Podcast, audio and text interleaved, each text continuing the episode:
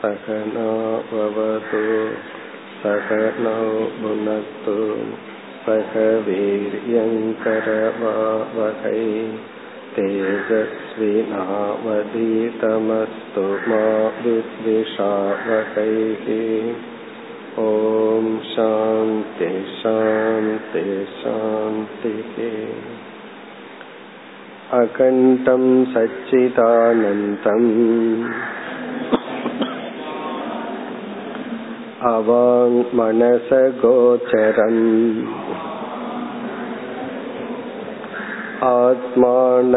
आत्मानमखिलाधारम् आश्रये भीष्टसिद्धये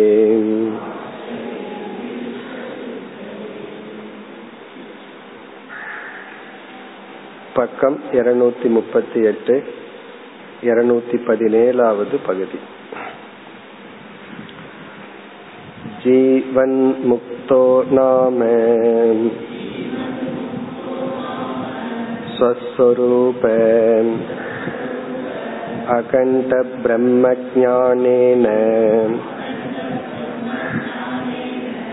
तदज्ञानबाधनद्वारा स्वस्वरूप अकण्ठब्रह्मणि साक्षात्कृते अज्ञानतत्कार्य सञ्चितकर्म संशयविपर्ययातीनामपि बाधितत्वात् अखिलबन्धरहितः பிரம்மனிஷ்டக ஆசிரியர் இந்நூலின் இறுதி பகுதியில் ஜீவன் முக்தனுடைய லட்சணத்தை கூறி நிறைவு செய்ய இருக்கின்றார்.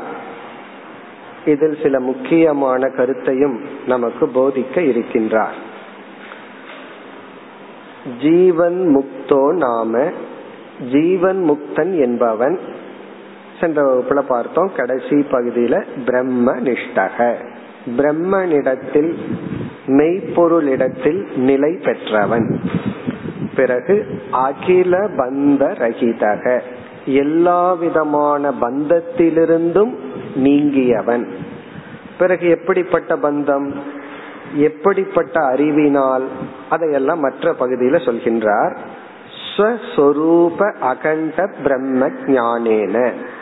பிரம்ம ஞானத்தின் மூலமாக இந்த ஜீவன் முக்தன் எந்த ப்ராசஸ்ல அடைகின்றாங்கிற அந்த ப்ராசஸ சுருக்கமா சொல்ற.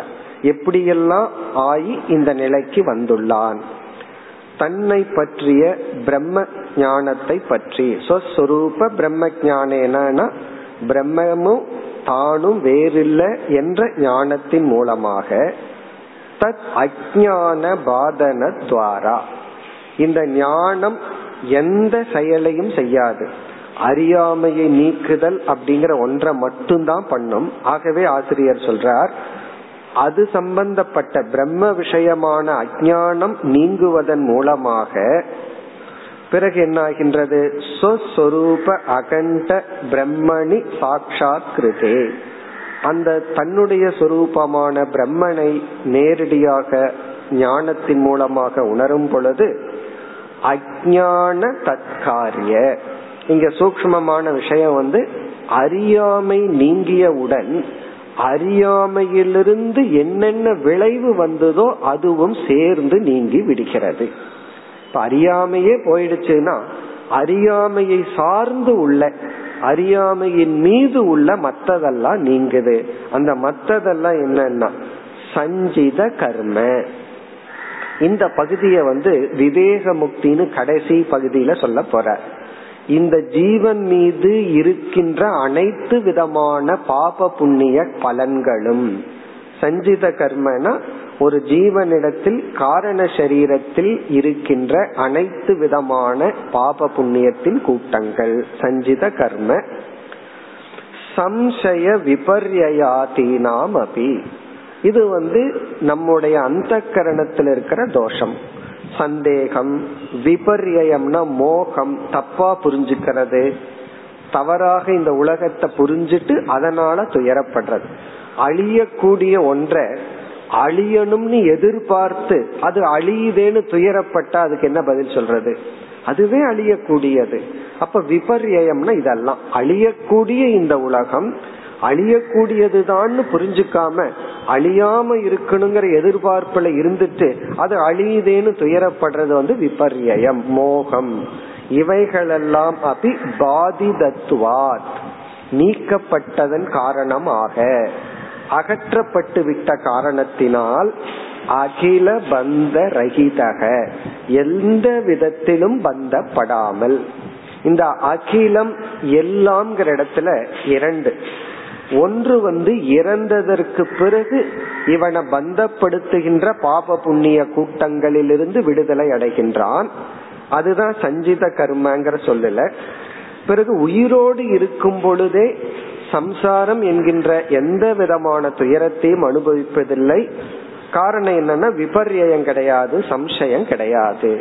இந்த ஞானம் வந்து அஜானத்தை நீக்கிறதுனால இவன் உயிரோடு இருக்கும் பொழுதும் துயரப்படாமல் இறந்ததற்கு பிறகு மீண்டும் சரீரத்தை எடுக்காமல் அவன் எல்லா பந்தத்திலிருந்தும் விடுதலை அடைந்து பிரம்மனிஷ்டனாக இருப்பவன் ஜீவன் முக்தன். இங்க சுருக்கமா சொல்லிட்டார். அத ஜீவன் முக்தம் அப்படின்னு சொல்லி ஆரம்பிச்சு ஜீவன் முக்தனை விவரிக்கிறேன் இந்த பகுதியை ஆரம்பிச்சு சுருக்கமா ஜீவன் முக்தனுடைய லட்சணத்தை கூறிவிட்டு இனி வருகின்ற சில பகுதியில் இந்த ஜீவன் முக்தனை பற்றி சற்று விளக்கம் கொடுத்து இறுதியில விதேக முக்திய சொல்லி முடிக்க போறார். இப்ப இந்த லட்சணத்துக்கு என்ன பிரமாணம்? அதாவது எல்லா விதத்தில் இருக்கிற பந்தத்திலிருந்து நீங்குவாங்கிறதுக்கு உபனிஷத்திலிருந்து ஒரு பிரமாணத்தை அடுத்த பகுதியில கொடுக்கின்றார். பிறகு இந்த ஜீவன் முக்தியை சற்று விளக்க போகின்றார். அடுத்த பகுதியில பிரமாணம் विद्यते कृतयग्रन्थिः चिद्यन्ते सर्वसंशयाः क्षीयन्ते चास्य कर्माणि तस्मिन् दृष्टे परावरे इत्यादिश्रुतेः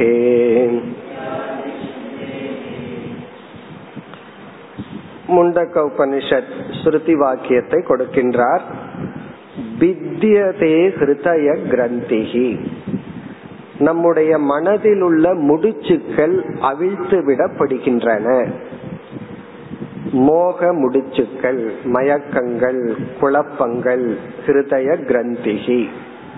ஹிருதய கிரந்திகினா நம்முடைய பற்று பாசம். இந்த உலகத்தின் மீது உள்ள பற்று வெறுப்பு என்னென்ன உணர்வுகள் எல்லாம் நம்ம துயரப்படுத்துமோ அதுதான் இங்க கிரந்தி. கிரந்தின கயிர் நம்மை நம்மை நம்மோடு இந்த உலகத்தோடும் கட்டுகின்ற அந்த கயிர்கள் அனைத்தும் அவிழ்த்து விற்கப்படுகின்றன. சித்தியந்தே சர்வ சம்சயாகா. எல்லா சந்தேகங்களும் வெட்டப்பட்டு விடுகின்றது. இந்த பகுதி இன்டலக்சுவல் குவைட்டிடியூட் நம்முடைய புத்தி முழு அமைதியை அடைகின்றது அப்படின்னு சொல்ற. அறிவு பூர்வமா அறிய வேண்டியதெல்லாம் அறிஞ்சாச்சு. இனிமேல் அறிவதற்கு ஒன்றும் இல்லைன்னு புத்தி வந்து ரெஸ்ட் ஆயிரும். அமைதியை அடைந்து விடுகின்றது. க்ஷீயந்தே சாசிய கர்மாணி கர்மாணினா.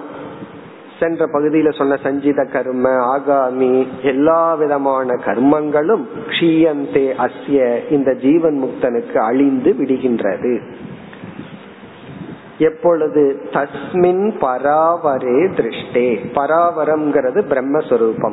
பரமாகவும் அபரமாகவும் இருக்கின்ற அந்த பிரம்மஸ்வரூபத்தை திருஷ்டே உணரும் பொழுது. அந்த பிரம்மஸ்வரூபத்தை உணரும் பொழுது எல்லா விதத்திலும் இவன் பந்தத்திலிருந்து விடுதலை அடைகின்றான். இப்ப இது வந்து ஸ்ருதி கொட்டேஷன். இத்தியாதி ஸ்ருதேகே. நம்ம உபனிஷத்திலையும் கீதையிலையும் பார்த்தோம்னா பல ஸ்ருதிகள் பலவாக எல்லா இடத்திலையும் பரவி இருக்கும். எந்தெந்த வாக்கியம் எல்லாம் நாம முக்தி அடையிறோம் ஞானத்தின் பலன் இது பிரம்மத்தை உணர்ந்தா இது பலன் சொல்லப்பட்டிருக்கோ அதுக்கு பேர் பல ஸ்ருதி. அது ஆரம்பத்திலிருந்து கடைசி வரைக்கும் திரும்ப திரும்ப பல கோணத்தில் இருக்கிறத பார்த்திருக்கோம். ஒரு கோணத்தில் இருக்கிற ஸ்ருதி வாக்கியத்தை கூறினார். இனி அடுத்த பகுதியில ஜீவன் முக்திய முக்தி என்கின்ற ஒரு பலனை சற்று விளக்குகின்றார் வர்ணிக்கின்றார் அடுத்த ஒரு பெரிய பகுதி இருநூத்தி பத்தொன்பது அயந்து வியுத்தான சமயே மாம்சோணித मूत्रपुरीषाति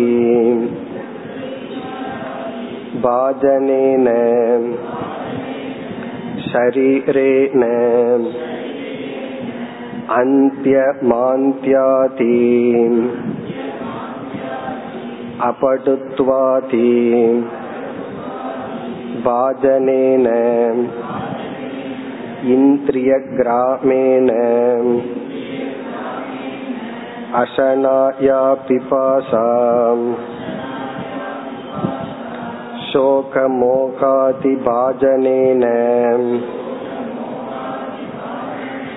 अन्तःकरणेन च पूर्वपूर्ववासनया क्रियमाणानि कर्माणि भुज्यमानानि ज्ञान अविरुद्ध आरब्धफलानि च पश्यन्नपि बाधितत्वात् परमार्थतः न पश्यति यथा इन्द्रजालमिति ज्ञानवान् तदिन्द्रजालम् पश्यन्नपि परमार्थम् इदम् इति न पश्यति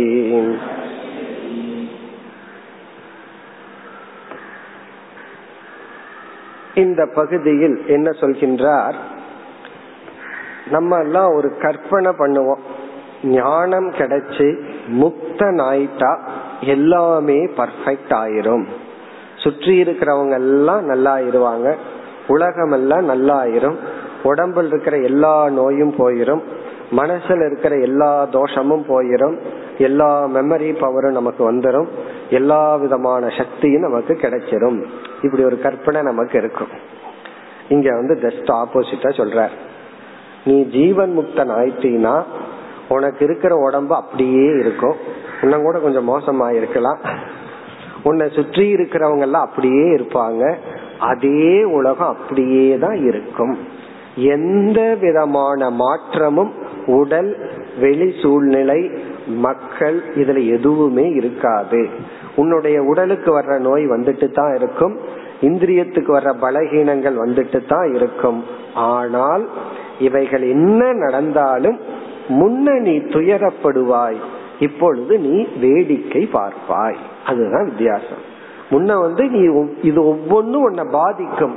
இப்ப வந்து நீ அத சாட்சியா இது ஒரு விளையாட்டா பார்ப்பாய். அப்படி சொல்லி இவர் என்ன செய்கின்றார்? இந்த உடலில் உள்ள சுவாவமான தோஷத்தை சொல்றார். இந்த ஸ்தூல சரீரத்தை வர்ணிக்கிறார். இதே ஸ்தூல உடல்.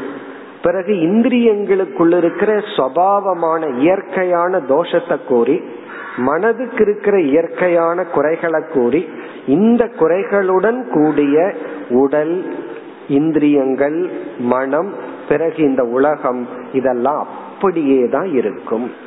இதுல எந்த மாற்றமும் நடப்படாது. இந்த உலகம் பாதி பேர் புரிஞ்சுக்கலாம் நீ ஞானி ஆயிட்டா தொண்ணூத்தி ஒன்பது பேர் புரிஞ்சுக்க மாட்டாங்க. முன்ன வந்து ஞானி ஆகாம இருந்தா அவங்களோட பேசி என்ன புரிஞ்சுட்டான்னு கொஞ்சம் பேசுவாங்க.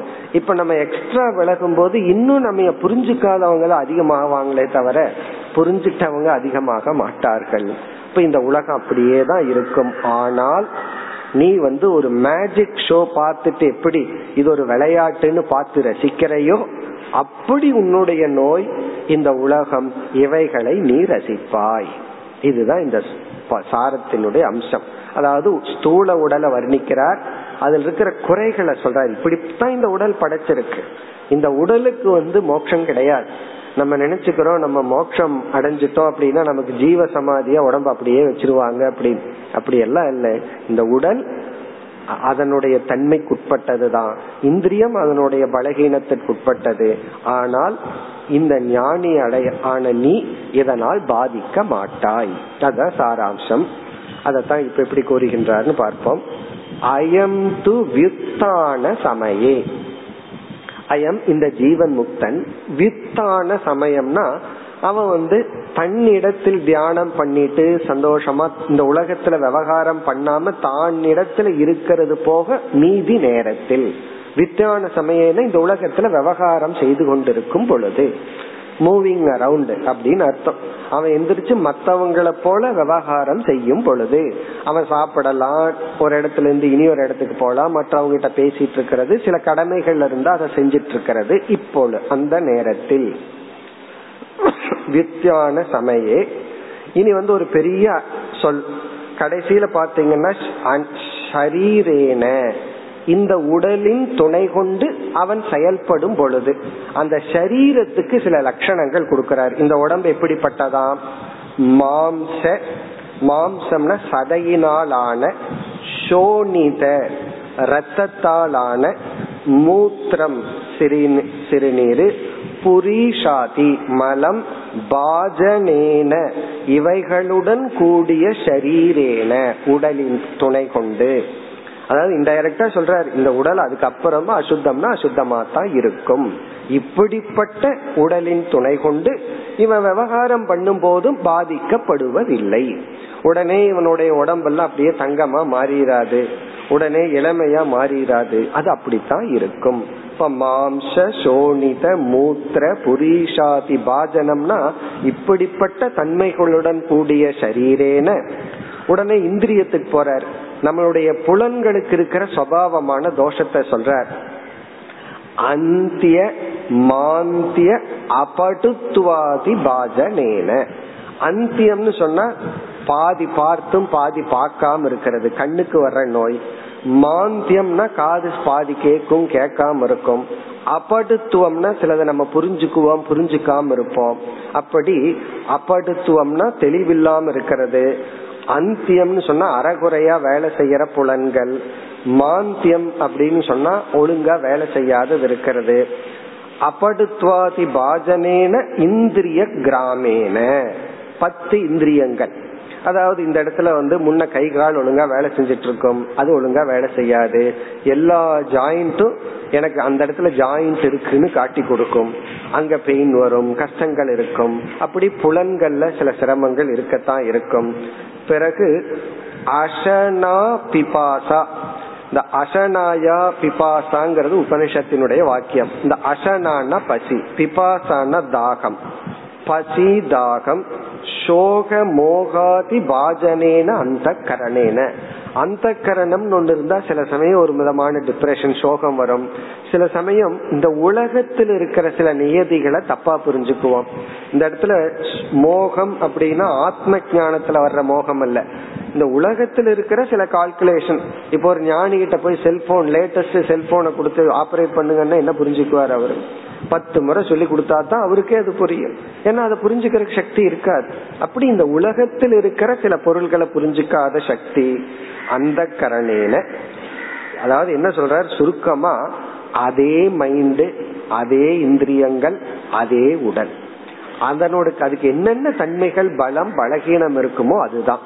அதனுடன் இவன் என்ன பண்றானா? பூர்வ பூர்வ வாசனையா? இவன் முன்னாடி எப்படியெல்லாம் வாழ்ந்துட்டு இருந்தானோ அந்த வாசனையின் மூலமாக கிரியமானானி கர்மாணி இவன் செய்து கொண்டிருக்கின்ற செயல்கள்.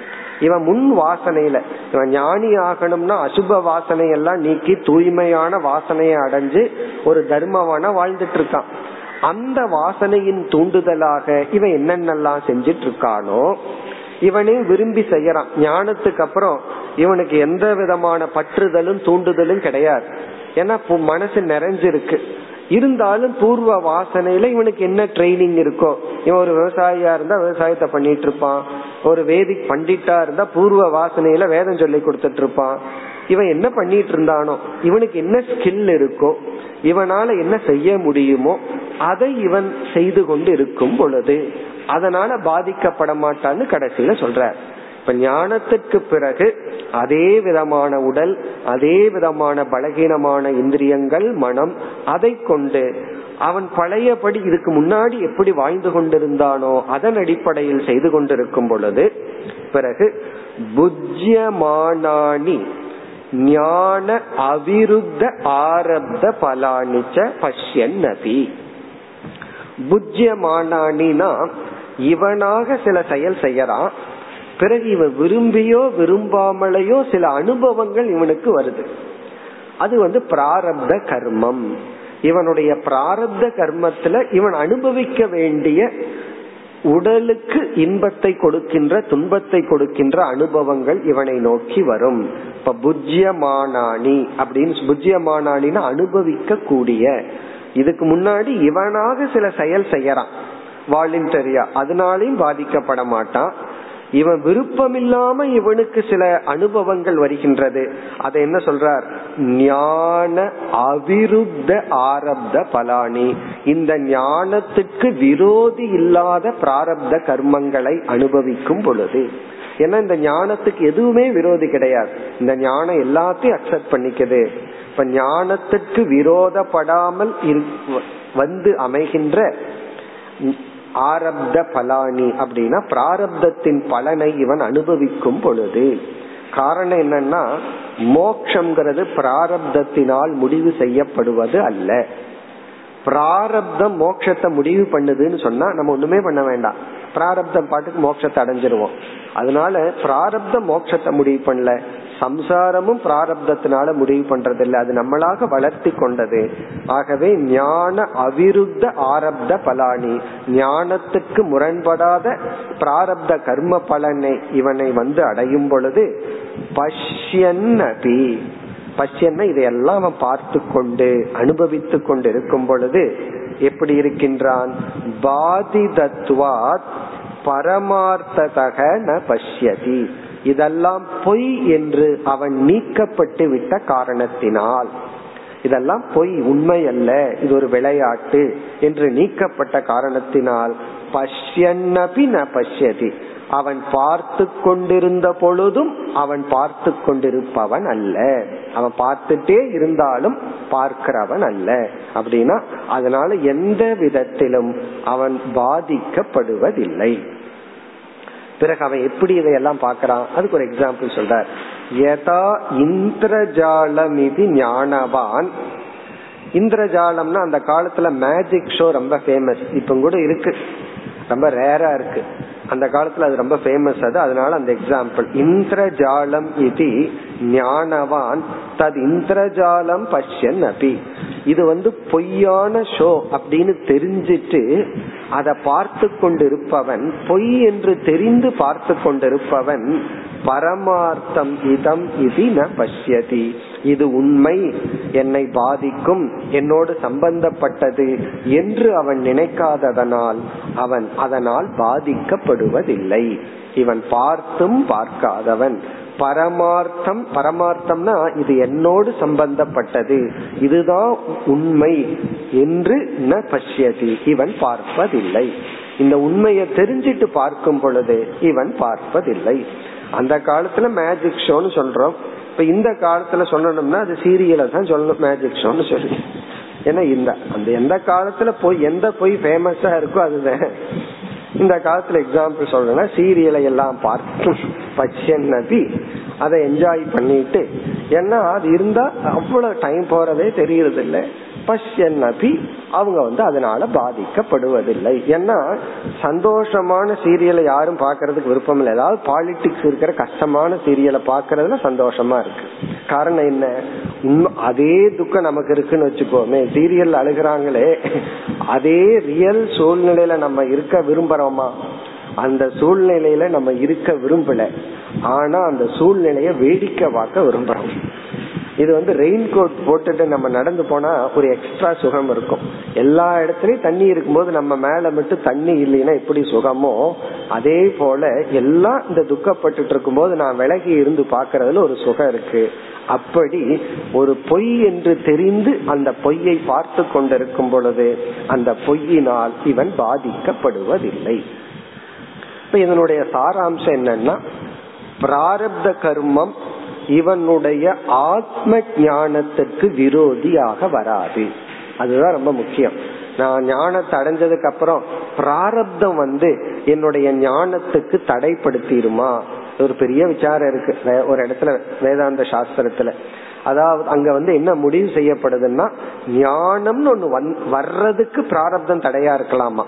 ஏன்னா குரு கிடைக்காம போலாம் ஆரோக்கியம் இல்லாம போலாம் அல்லது புத்தி கொஞ்சம் வேலை செய்யாம போலாம். நம்ம செஞ்ச பாவங்கள் எவ்வளவு தடைகளை வேணாலும் ஞானத்துக்கு கொடுக்குமா? சம்டைம் ஞான நிஷ்டைக்கும் கொடுக்கலாமா? ஒன்ஸ் ஞானம் ஞான நிஷ்டையை அடைஞ்சிட்டோம் அப்படின்னா பிராரப்தத்துக்கு ஞானத்துக்கு தடை கொடுக்கறதுக்கு எந்த சக்தியும் கிடையாது. அந்த ஞானம் அதனுடைய பலனை கொடுக்கறதுக்கு எந்த விதமான சக்தியும் கிடையாது. அதனால எந்த சூழ்நிலையும் எப்படிப்பட்ட உடல்நிலையோ மற்ற சூழ்நிலையோ நம்முடைய ஞானத்துக்கு தடை கொடு வராது. அப்படின்னா வேற ஒரு இடத்துல ஒரு ஆசிரியர் சொல்லுவார் வேற வாழ்க்கையில எதை அடைஞ்சாலும் அதை இழந்துருவோங்கிற பயத்துடன் தான் அடையிறோம். இந்த ஆத்ம ஞானத்தை ஒன்னு அடைஞ்சா மட்டும் அந்த பயம் இல்லை. ஏன்னா அதை நாம் இழந்து விட மாட்டோம். ஏன்னா நாம வேற அந்த ஆத்ம ஞானம் வேறல்ல. ஆகவே எப்படிப்பட்ட வாழ்க்கையில் இவன் ஈடுபட்டாலும் அதனால் பாதிக்கப்பட மாட்டான். ஆனா அதே உடம்பு தான் அதே இந்திரியங்கள் தான் அதே உலகம்தான் ஞானிக்குன்னு புதிய உலகம் கிடையாது.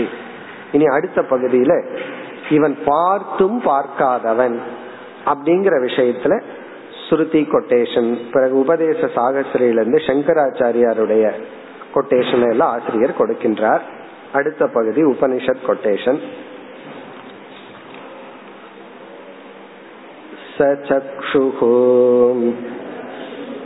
अचक्षुरिव सकर्णक अकर्ण इव इत्यादि श्रुतेः இவனிடத்தில் புலன்கள் உடல் இருந்தும் இவன் உடல் அற்றவன். இந்திரியங்களோடு இவன் இருந்தும் இந்திரியங்கள் அற்றவன். சம்சாரத்தை பொதுவாக கொடுக்கின்ற இந்த உலகத்தில் இருந்தும் சம்சாரம் அற்றவன் ரொம்ப பேர் இந்த உலகமே சம்சாரம் அப்படின்னு நினைக்கின்றார்கள். இந்த உலகமே சம்சாரம் அல்ல. வாழ்றதே சம்சாரம் அல்ல.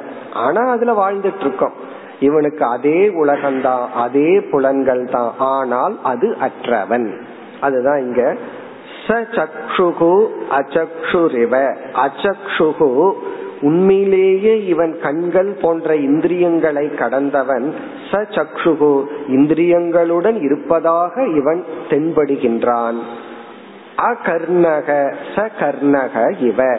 காது போன்ற இந்திரியங்கள் அற்றவன். ஆனால் அந்த இந்திரியங்களுடன் இருப்பதாக இவன் தென்படுகின்றான். அப்படின்னா ஞானம் வந்த உடனே இவன் எல்லா விதமான கர்மத்திலிருந்து விடுதலை அடைந்து விட்டான். இவனுக்கு எந்த விதமான பந்தமும் கிடையாது. இனி அடுத்த பகுதியில இதே கருத்து தான் சங்கராச்சாரியார் வந்து உபதேச சாகஸ்திரின்னு ஒரு நூல் எழுதியுள்ளார். அதிலிருந்து ஒரு கொட்டேஷன் இங்கு ஆசிரியர் கொடுக்கின்றார். உக்தஞ்ச जाग्रति यो न पश्यति।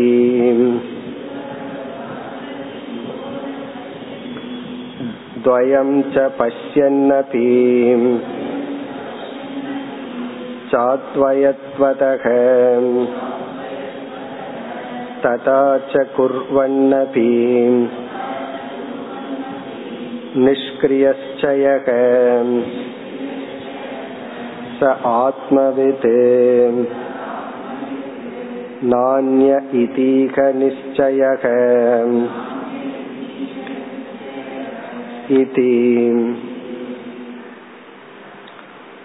அதே கருத்துதான். அதாவது இவன் ஞானத்திற்கு பிறகு அதே உடம்போட வாழ்றான் அதே மாதிரிதான் வாழ்ந்துட்டு இருக்கான் மற்றவங்களுக்கு தெரியாது. அதனாலதான் யார் ஜீவன் முக்தன் எல்லாம் நம்மளால எல்லாம் உண்மையிலேயே கண்டுபிடிக்க முடியாது. ஏன்னா ஒரு தர்மவானும் ஜீவன் முக்தனும் ஒரே மாதிரி இருப்பான். தர்மப்படி வாழ்ந்துட்டு இருக்கிறவன் ஒரு ஜென்டில்மேன் சொல்றான் அவனும் ஜீவன் முக்தனும் ஒரே மாதிரி இருப்பார்கள். ஆனா ஆழ்ந்த மனதுலதான் அந்த வேற்றுமை உள்ளது. அதால நம்மால கண்டுபிடிக்க முடியாது. அதனால ஜீவன் முக்தனுடைய லட்சணத்தை நம்ம படிக்கிறது வந்து யார் ஜீவன் முக்தன்னு கண்டுபிடிக்கிறதுக்கல்ல நமக்கு இந்த லட்சணம் இருக்கான்னு கண்டுபிடிக்கிறதுக்காகத்தான். இந்த நிலையை நம்ம அடைஞ்சிட்டோமான்னு பார்க்கலாமே தவிர யார் அடைஞ்சிருக்காங்க அப்படிங்கறது இல்ல அப்படியே நம்ம நினைச்சாலும் அது நம்முடைய நம்பிக்கையே தவிர ஞானம் கிடையாது. இவர் ஜீவன் முக்தன்னா நம்ம நம்புறோம் அவ்வளவுதான். அதனாலதான் இது இருந்தும் இல்லாதவன். இது வந்து வெளி தோற்றத்துக்கு தெரியாதுங்கிற கருத்து தான் இங்க விளக்கப்படுகிறது. சுஷுப்தவத் ஜாகிரதி யோன பஷ்யதி. ஜாகிரதி ஜாகிரத அவஸ்தையில் அவன் இருக்கும் பொழுது சுஷுப்தவத் சுஷுப்தியில இருக்கிறது போல ந பஷ்யதி அவன் உண்மையாக எதையும் பார்ப்பதில்லை. பார்க்கிறான் பார்த்தும் பார்க்காதவன். காரணம் என்ன? அவன் உண்மையிலேயே பார்க்காதவன் தான். ஏன்னா இது பொய்னு பார்க்கிறதும் பார்க்காததும் ஒண்ணுதானே? பாம்ப பார்க்காததும் அது பொய்னு பாக்குறதும் ஒண்ணுதானே? பாம்புன்னா நம்ம வேதாந்த பாம்பு. கயிற்றுல ஒரு பாம்பை பாக்கிறோம் அந்த பாம்பை பார்க்காம இருந்தாலும் ஒண்ணுதான். அத பொய்னு சொல்லி பார்த்தாலும் ஒண்ணுதான். அதான் சொல்ற ஜாகிரதி ஜாகிரத அவஸ்தையில் சுசுப்தியை போல அவன் பார்த்தும் பார்க்காதவன். துவயம் ச பஷ்யன்னபிச்ச அத்வயத்வதக. இருமையை பார்த்திருந்த போதிலும் இரண்டற்ற தன்மையை உணர்ந்ததனால் அதை அவன் பார்க்காதவன். துவயம் பஷ்யன் அபி இருமையை அவன் பார்த்து கொண்டிருக்கும் பொழுதும் அத்வயத்வதக அவன் அத்வைத சுரூபமாக இருப்பதனால் அதை அவன் பார்க்காதவன். அடுத்தது ததாச்ச குர்வன்னபி நிஷ்கிரியக. இதுவும் மிக அழகான ஒரு எக்ஸ்பிரஷன் குர்வன் அப்படின்னா அவன் உடலில் இருந்து எதை செய்து கொண்டிருந்தாலும் அவன் எதையும் செய்யாதவன். குர்வன் அபி அவன் வந்து உடம்பு எதோ பண்ணிட்டு இருக்கு இருப்பினும் நிஷ்கிரியக அவன் எதுவுமே செய்யவில்லை. இதையும் நம்ம பல கோணத்துல விளக்கலாம். அதாவது வந்து உண்மையிலேயே நம்ம இடத்துல இருந்து வர்ற ஒவ்வொரு செயலும் பாப புண்ணியம்ங்கிற பலனை உருவாக்கி நம்ம பந்தப்படுத்தணும். அதான் கர்மத்தினுடைய சாதாரணமான நேச்சர் ஆனா இந்த ஞானி செயல்படுறான் நான் பாப புண்ணியம் உருவாக்கல. அப்ப என்னன்னா அவன் செயல் செய்யாததுக்கு சமம். அதுக்கு வேற ஒரு எக்ஸாம்பிள் சொல்லணும்னா நிலக்கடலை இருக்கு. அத பூமியில போட்டா அது என்ன ஆகணும்? அது வந்து அது உயிரோட அது செடி வரணும். ரோஸ்ட் பண்ணிட்டோம். அது பாக்குறதுக்கு அப்படியே இருக்கு. அப்ப அது என்ன அதனுடைய உள்ள இருக்கிற அந்த இது போயாச்சு. ஆகவே அது நிலக்கடலையாக இருந்த போதிலும் அது நிலக்கடலை இல்லை அப்படின்னு நம்ம சொல்லலாம். விதையாக இருந்த போதிலும் அது விதை இல்லை. ஏன் அப்படி சொல்றோம்? விதையினுடைய முக்கிய காரியத்தை அது பண்ணாது. அதை சாப்பிடலாமே தவிர விதையினுடைய முக்கிய வேலையை அது பண்ணாததுனால அது விதை அதே சமயம் விதை இல்லை. அதே போல ஞானி செயல்படுகின்றான். மேலோட்டமா பார்த்தா செயல்படவில்லை. ஏன்னா மற்றவங்களுடைய செயல்ல பாப புண்ணியம் வருது. ஞானியினுடைய செயல்ல பாப புண்ணியம் இல்லை. பிறகு சக ஆத்ம வித்து அவன்தான் ஆத்ம ஞானி செய்தும் அவன் எந்த பாப புண்ணியம் அவனுடைய செயலிருந்து வெளிவரவில்லையோ அவன்தான் ஆத்ம ஞானி இது இக ந அந்யக வேறு யாரும் இல்லை. ஏன்னா ஒரு சாதகனா இருக்கும் பொழுதும் கூட அவன் வந்து ஏதாவது ஒரு ப்ராசஸ்ல இருக்கலாம். பட் அதெல்லாம் நம்ம எடுத்துக்க கூடாது. இவன் தான் அப்படின்னு சொல்லி சொல்லி இது நிச்சயக. இதுதான் நிச்சயம். இதுதான் உண்மை. அப்பொழுதுதான் அவன் சித்தன். அது வரைக்கும் சாதகன் அப்படின்னு சொல்லி முடிவு செய்கின்றார். பிறகு அடுத்த பகுதியில வேறொரு அழகான ஒரு டாபிக்க ஆசிரியர் அறிமுகப்படுத்துறார் இதுவும் இந்த ஜீவன் முக்தன் சம்பந்தப்பட்ட ஒரு கருத்தை இவர் ஞாபகப்படுத்த விரும்புறார் ஜீவன் முக்தியை பற்றி இத சொல்லி பிறகு விதேக முக்திய சொல்லி நூலை முடிக்க போறார் அடுத்த பகுதி இருநூத்தி இருபத்தி இரண்டு अस्य ज्ञानात् पूर्वम् विद्यमानानाम् एव आहारविहारादीनाम्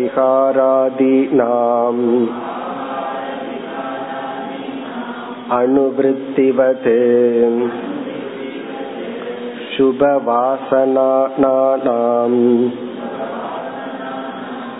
एव अनुवृत्तिर्भवति शुभाशुभयोः औदासीन्यं वा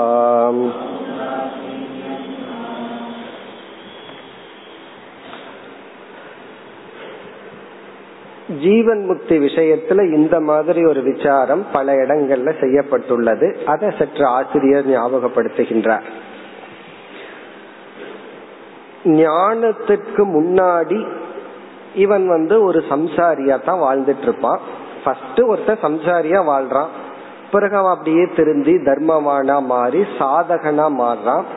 பிறகு சித்த புருஷனா மாறுறான். அப்ப சம்சாரி சாதகன் சித்தன்னு மனுஷனை நம்ம பிரிச்சிடறோம்.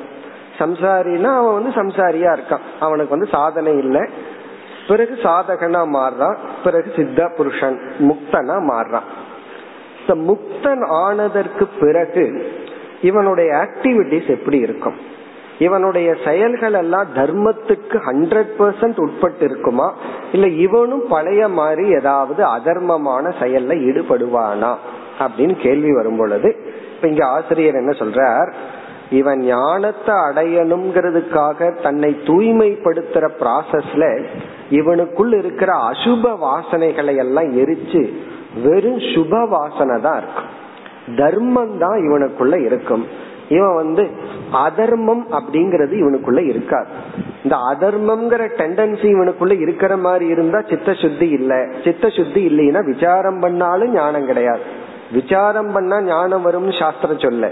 விசாரம் பண்ணுனா சித்த சுத்தி இருந்தா ஞானம் வரும்.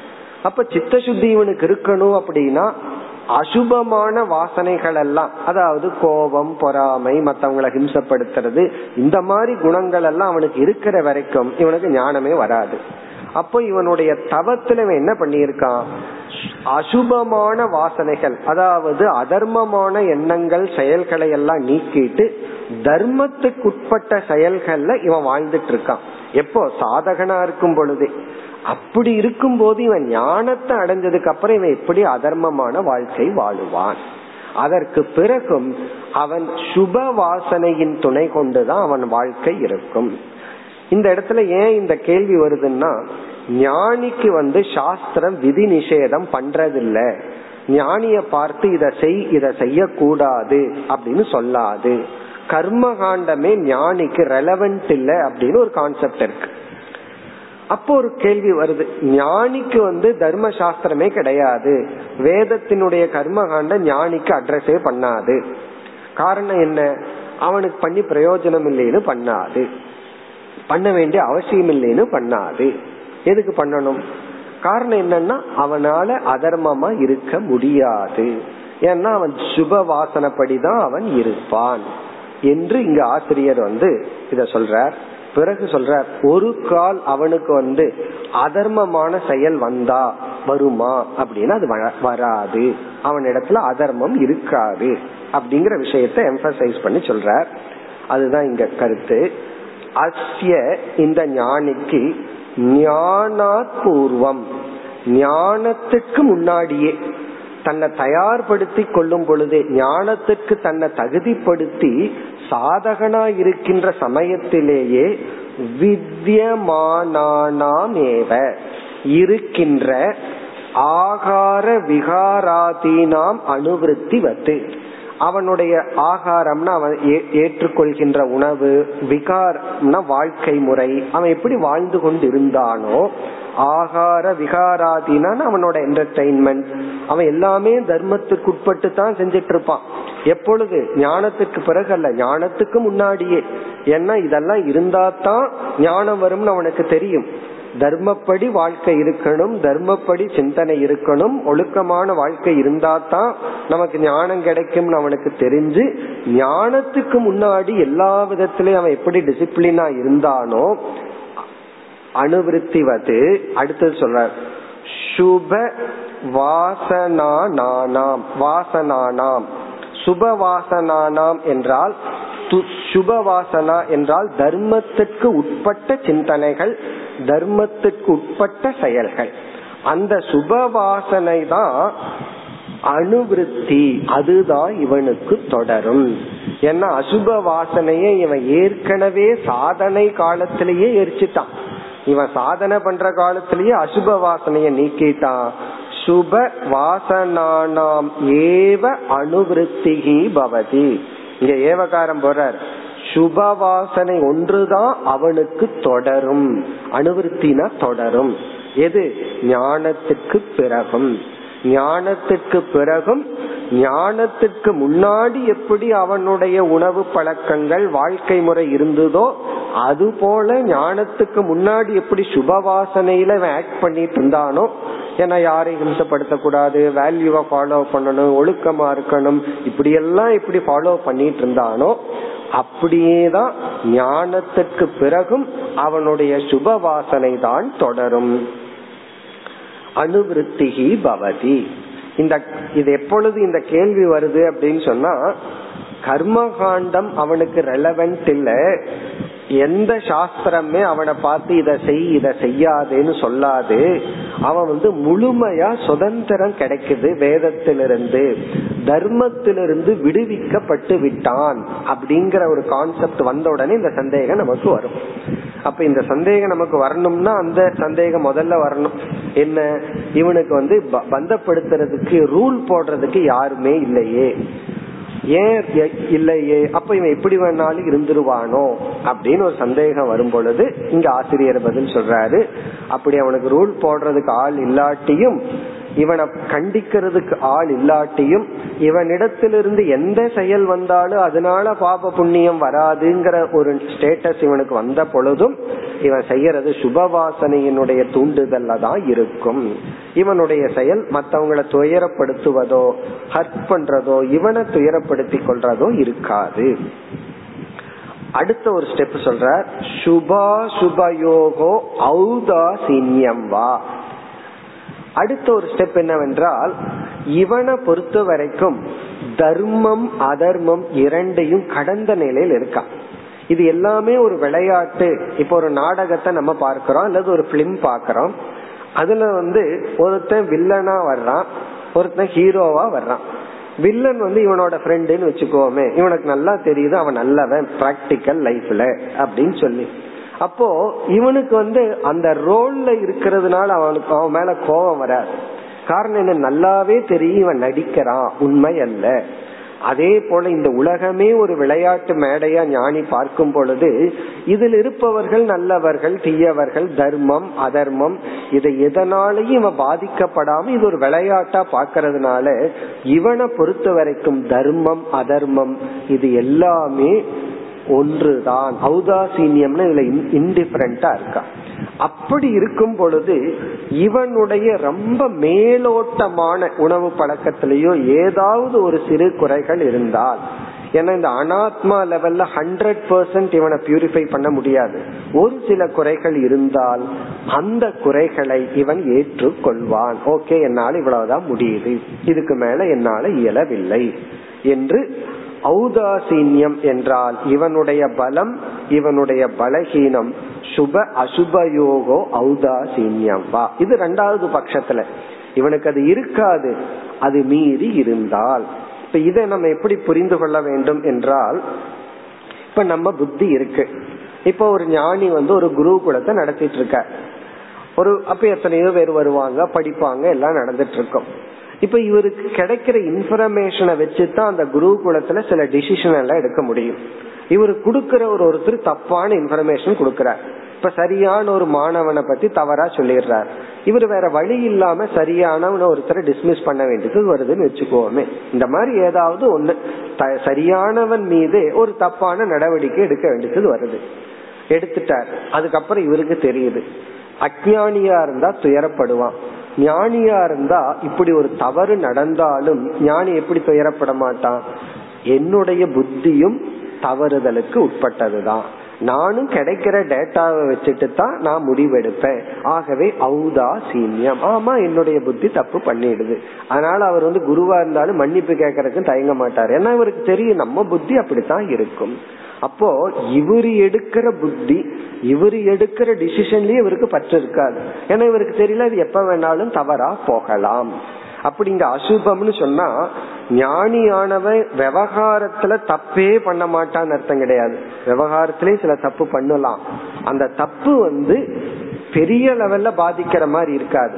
அவரை எடுக்கும் போது அவரை பொறுத்த வரைக்கும் அது ரைட்டா இருக்கிறங்கிற ஸ்டாண்ட்ல தான் எடுத்திருப்பார். ஆனா அது தவறுன்னு தெரிஞ்சாலும் அவர் பாதிக்கப்பட மாட்டார். ஆமா தவறு நடந்துருச்சு நான் தப்பா புரிஞ்சுட்டேன். அதுக்காக அழுதுட்டோம். நான் தப்பு பண்ணிட்டேன். இந்த கில்ட் ஃபீலிங் குற்ற உணர்வெல்லாம் ஞானிக்கு வராது. இதெல்லாம் நமக்கு உடனே வந்துடக்கூடாது. எல்லாம் ஞானிக்கு தான். இதெல்லாம் லாஸ்ட் ஸ்டேஜ்ல இப்ப இப்படியே சொல்லியாச்சு அப்ப என்ன தப்பு பண்ணாலும் இது புத்தி அப்படித்தான். நான்லாம் எனக்கு கில்ட் ஃபீலிங் வரமாட்டேன்னு சொல்லக்கூடாது. இது ரொம்ப டேஞ்சரஸ் பிளேஸ் இந்த இடம் வந்து ரொம்ப ரொம்ப கவனமா பார்க்க வேண்டிய இடம். அதனாலதான் அடுத்த பகுதியில வந்து ரொம்ப ஸ்ட்ராங்கான ஒரு வார்னிங்கோட சொல்ல போற. அதாவது வந்து நான் ஞானி ஆயிட்டேன் எப்படி வேணாலும் இருப்பேன் அப்படின்னு சொல்லிடக்கூடாது. ஸோ அதை ஞாபகப்படுத்துறது தான் ரொம்ப ஒரு ஸ்ட்ராங்கான எக்ஸாம்பிளோட நைஷ்கர்மிய சித்தியிலிருந்து ஒரு கொட்டேஷன் கொடுக்கிறார். அதை பார்த்தாவே உங்களுக்கு புரிஞ்சிடும். ஆச்சாரியர் ஏன் இவ்வளவு ஸ்ட்ராங்கான எக்ஸாம்பிளை சொல்றாரு அப்படின்னு சொல்லி இப்ப அதை அடுத்த பகுதியை பார்ப்போம். तदुक्तम् बुद्ध अद्वैतसतत्त्वस्य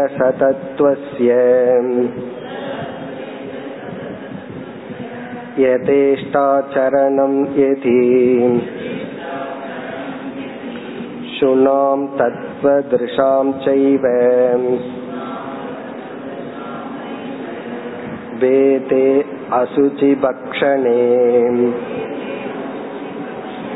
इति को वेदः अशुचिभक्षण इति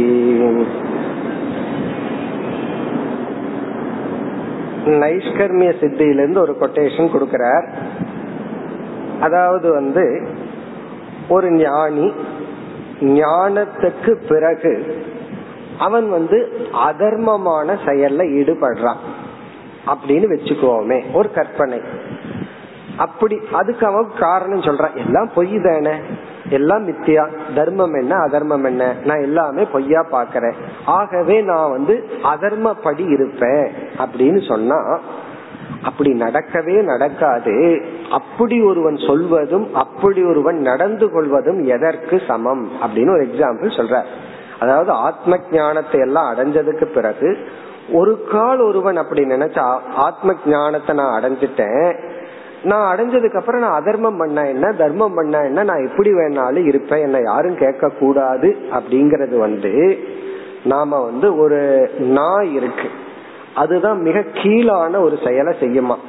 அது என்னன்னா அது வாமிட் பண்ணினதையே அதையே எடுத்து சாப்பிடுமா.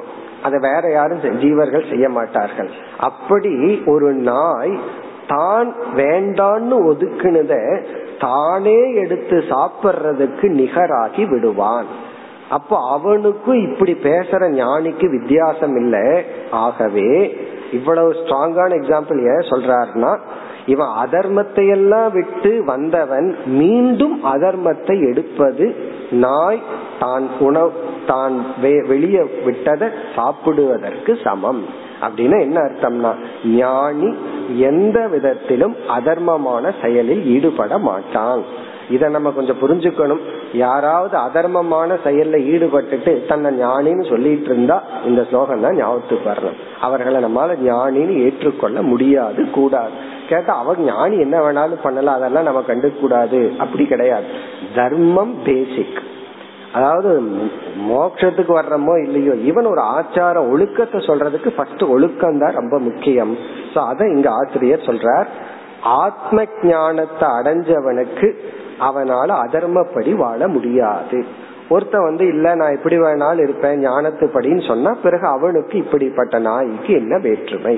வேற்றுமை இருக்காம போகும். ஆனா அப்படி இல்ல அவன் வந்து ஈஸ்வரனுக்கு சமம். ஞானிய வந்து சாஸ்திரத்துல ஈஸ்வரனுக்கு சமமா சொல்லும் பொழுது எப்படி வந்து இவ்வளவு கீழான நிலைக்கு அவன் செல்வான்? அதுதான் இங்க கருத்து. பல ஸ்லோகத்தில் புத்த அத்வைத ச தத்துவசிய புத்த அறிந்த அத்வைத இரண்டற்ற ச தத்துவசிய தத்துவ ஞானிக்கு அதாவது புத்த அத்வைத தத்துவம்னா அத்வைத தத்துவத்தை பற்றிய ஞானத்தை அடைந்த ஞானிக்கு ஏதேஷ்டாச்சரணம் எதி இதுக்கு பேரு யதேஷ்டாச்சாரகன்னு சொல்றது. யதேஷ்டாச்சாரம்னா என் இஷ்டத்துக்கு நான் பண்ணுவேன். தர்மமா அதர்மமா இதெல்லாம் கிடையாது. நான் செய்யறதுக்கு நான் இதை செய்வேன் அதுக்கு என்ன காரணம்னா நான் விரும்புறேன் அவ்வளவுதான். இப்படி யாராவது வாழ்ந்தால் அவங்கள யதேஷ்டாச்சாரின்னு சொல்றது. யதா இஷ்டம் ததா ஆச்சரதி. யதா இஷ்டம் தான் விரும்புறத செய்யறது. நம்ம அப்படி இருக்க கூடாது நான் விரும்பினாலும் இதை செய்யணும்னா செய்யணும் செய்யக்கூடாதுன்னா செய்யக்கூடாது. அப்படி இல்லாம ஒரு ஞானி ஒருவன் வந்து எதேஷ்டாச்சாரிங்கிற ஸ்டேட்டுக்கு வர்றான்ங்கிறத நீங்க ஒத்துக்கொண்டால் இதெல்லாம் இல்லாதது. இந்த ஸ்லோகமே ஒரு கற்பனை ஸ்லோகம். ஞானி இது வந்து ஞானி அப்படி இல்லை. ஆனால் யாராவது அப்படி பேசினால் தத்துவ ஞானி எதேஷ்டாச்சாரி என்று நீங்கள் பேசினால் இவன் தத்துவ ஞானி அதே சமயத்துல அவன் இஷ்டத்துக்கு வாழுவான். அவன் அதர்மப்படி எல்லாம் வாழுவான் என்று நீங்கள் நினைத்தால் பிறகு இரண்டாவது வரையில சொல்றார் சுனாம் தத்துவ திருஷாம்ச ஏவ கக வேதக அசுச்சி பக்ஷனே. சுனாம் என்றால் நாய். தத்துவ திருஷகன ஞானிகள் நாய்க்கும் ஞானிக்கும் அசுச்சி பக்ஷனே. பக்ஷணம்னா சாப்பிடுறது. அசுச்சினா தூய்மையற்ற. தூய்மையற்ற உணவை சாப்பிடுகின்ற விஷயத்தில் கக பேதக என்ன வேற்றுமை வந்து விடும் ஏன்னா அது வந்து தான் வாமிட் பண்ணினதையே அதை எடுத்து சாப்பிடுது. அப்படிப்பட்ட நாய்க்கும் பிறகு இவன் ஞானி ஆகிறதுக்கு முன்னாடியே இதையெல்லாம் வேண்டாம் பணம் வேண்டாம் புகழ் வேண்டாம் அதர்மம் வேண்டான்னு விட்டவன். அதை மீண்டும் போய் அதர்மத்தின் வழியா அத போகங்களை எல்லாம் அவன் எடுக்கிறான்னு சொன்னா அவனுக்கும் இந்த நாய்க்கு என்ன வேற்றுமை வந்துவிடும்? அப்படி வேற்றுமை வரக்கூடாது. அப்படி வந்து ஞானிய ஈஸ்வரனோட ஒப்பிடணுமே தவிர கீழான ஒரு ஜந்துவோட ஒப்பிடும் நிலை வந்து விடக்கூடாது ஆகவே என்ன முடிவுனா ஞானி எதேஷ்டாச்சாரின்னு சொல்லக்கூடாது. ஞானி வந்து எதேஷ்டாச்சாரின்னா அவன் எப்படி வேணாலும் இருக்கலாம் இருப்பான். அப்படின்னு மற்றவங்களும் நினைக்க கூடாது ஞானியும் நினைக்க கூடாது. அப்படி நினைச்சா ஞானி இல்ல ஆனா மற்றவங்களும் நினைக்க கூடாது. ஏன்னா இந்த உலகத்துல வந்து ஞானிக்குன்னு இந்த சில குவாலிபிகேஷனை மக்கள் வச்சிருக்காங்க. நம்ம செய்யறதையெல்லாம் அவர் செய்யக்கூடாது. அதெல்லாம் பெக்கூலியரா ஏதாவது பண்ணிட்டு இருந்தா தான் ஞானி. பிறகு அவங்களுக்கு ஒரு லா நமக்கு ஒரு லா அப்படின்னு மனிதர்கள் அஜானிகள் நினைக்கலாம். அப்படின்னு கிடையாது. இந்த சொசைட்டில வாழ்ந்தா சொசைட்டிக்கு என்ன லா தர்மமோ அதே தர்மம் தான் ஞானிக்கும். ஞானிக்கும் அதே எத்திக்ஸ் தான் அஜானிக்கும் அதே தர்ம சாஸ்திரம் தான். ஆகவே அவன் தர்ம சாஸ்திரத்தை விட்டு போக கூடாது போகவும் மாட்டான். அப்படி போற மாதிரி நம்ம நினைக்கிறது வந்து தவறு. அப்படி நம்ம நினைச்சோம்னா அவனையே ஞானியையே நாய்க்கு சமமாக்கி விடுவது போல் ஆகிவிடும். இது ஒரு எச்சரிக்கையான ஸ்லோகம். இது ஒரு கற்பனையான ஸ்லோகம். இப்படி நீ நினைச்சா இப்படி ஆயிரும். ஆகவே இப்படி நினைக்காத. இந்த ஸ்லோகத்துல என்ன சொல்றார்? ஞானிய நீ எதேஷ்டாச்சாரின்னு சொன்னேன்னா ஞானிய இதோட கம்பேர் பண்ண வேண்டியது வரும். இதோட கம்பேர் பண்றத நீ விரும்ப மாட்ட. ஆகவே எதேஷ்டாச்சாரின்னு சொல்லாத. ஆகவே ஞானியினுடைய லட்சணம் வந்து தர்மவான். அவன் தர்மப்படிதான் இருப்பான். பிறகு இதே கருத்தை அடுத்த பகுதியிலும் கூறுகின்றார். பிரம்மவித்வம் तथा मुक्त्वा स आत्मज्ञः न च इतरः इति च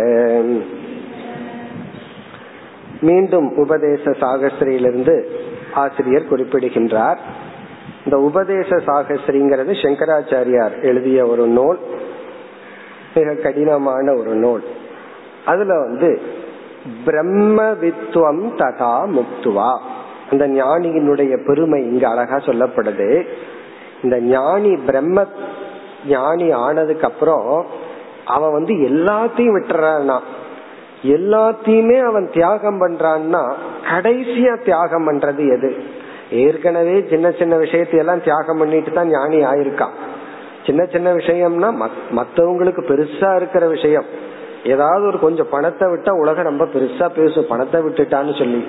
அவன் இந்த உடம்பில் இருக்க அபிமானத்தையே விட்டுட்டு வந்துட்டான். பெரிய விஷயம். கடைசியா அவன் எதை விட்டான்? அதுதான் ரொம்ப பெரிய விஷயம். பிரம்ம வித்துவம் ததா முக்துவா. நான் பிரம்ம ஜானி என்ற எண்ணத்தையே விட்டவன். பிரம்ம வித்துவம் பிரம்ம வித்துவம்னா நான் ஒரு பிரம்ம ஜானி என்ற ஒரு எண்ணத்தையே அவன் தியாகம் செய்தவன். நான் அதைத்தான் இப்ப பண்ணிருக்கிறேனே நான் பிரம்ம ஜானின்னு நினைக்கிறது இல்லையே அப்படின்னா இப்போ பணத்தை வச்சிருக்கிறவன் பணத்தை தியாகம் பண்ணல பணமே இல்லாதவன் நான் தியாகம் பண்றேன்னு சொல்றதுக்கு என்ன இருக்கு? அப்ப இதை யாரு செய்ய முடியும்னா பிரம்ம ஜானத்தை அடைஞ்சவனாலதான் நான் பிரம்ம ஜானி இல்லைன்னு அதை வந்து டிசோன் பண்ண முடியும். நான் பிரம்ம ஜானியும் அல்லன்னு சொல்ல முடியும். அப்போ பிரம்ம வித்துவம்னா நான் பிரம்ம ஞானி அல்ல நான் பிரம்மன். அதான் வித்தியாசம். பிரம்ம ஞானின்னு சொன்னா அந்த அகங்காரம் எங்கேயோ ஒட்டிட்டு இருக்கு நான் பிரம்ம ஞானியும் அல்ல நான் பிரம்மன். பிறகு நீ யார்? அதுக்கு மேல ஒண்ணு கேட்காது அவ்வளவுதான். ஞான் பிரம்மன். பிரம்ம வித்துவம் ததா முக்துவா. நான் பிரம்ம ஞானிங்கிறதையும் அவன் விட்டு விட்டு விட்டவன். சக ஆத்மஜக நச்ச இதரக.